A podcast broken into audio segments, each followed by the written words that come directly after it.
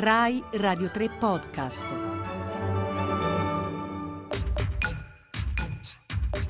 Venti piccoli mondi.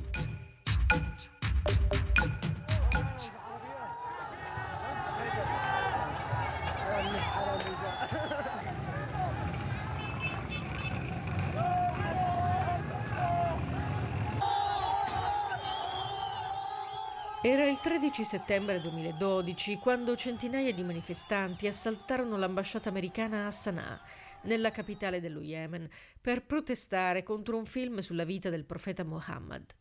L'ambasciata americana a Sana'a, dagli anni 90 in poi, era diventata un simbolo ingombrante di molte cose dell'ingerenza degli interessi strategici americani nel Golfo, della progressiva corruzione del presidente Ali Abdullah Saleh, dello sviluppo di Al-Qaeda nel paese e paradossalmente anche del contrasto ad Al-Qaeda e al terrorismo in Yemen.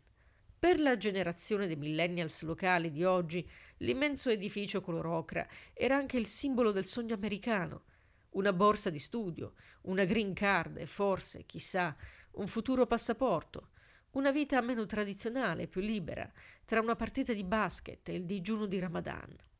Ma poi arrivò la fama di Anwar al-Awlaki, nato in America da genitori yemeniti, laureato in ingegneria nel Colorado e a San Diego, il giovane uomo che trasformò il sogno americano di molti coetanei locali nella mission distruttiva degli Stati Uniti.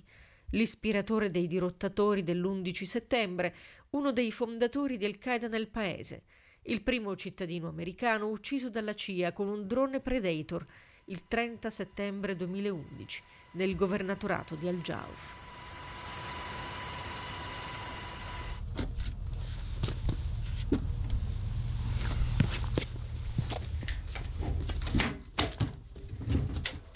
Quella morte fu il punto di arrivo di una campagna antiterrorismo che dal 2001 al 2011 in Yemen, mentre cercava i suoi target, uccise 370 civili, definiti morti accidentali.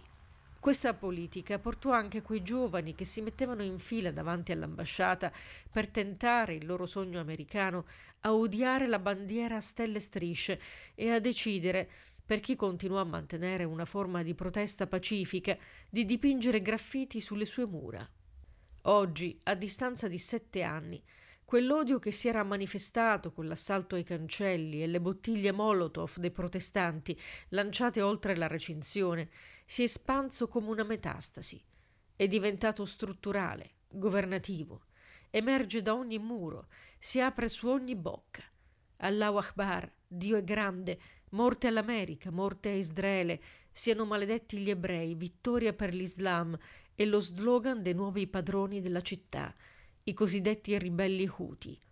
Il motto campeggia in bianco, verde e rosso, perfino sulle possenti mura della città medievale di Sana'a, sui ponti che collegano il suo cuore alla zona commerciale, sui torrioni di Bab al Yemen, la sua porta d'ingresso a quel dedalo di voci e profumi ed è il segno indelebile di un sogno di ribellione violenta, diventato una folla oceanica alla fine del 2014.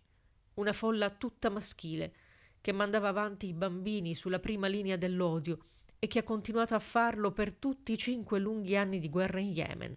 Una guerra che avrebbe dovuto equivalere a una liberazione, e invece è stata solo una beffa.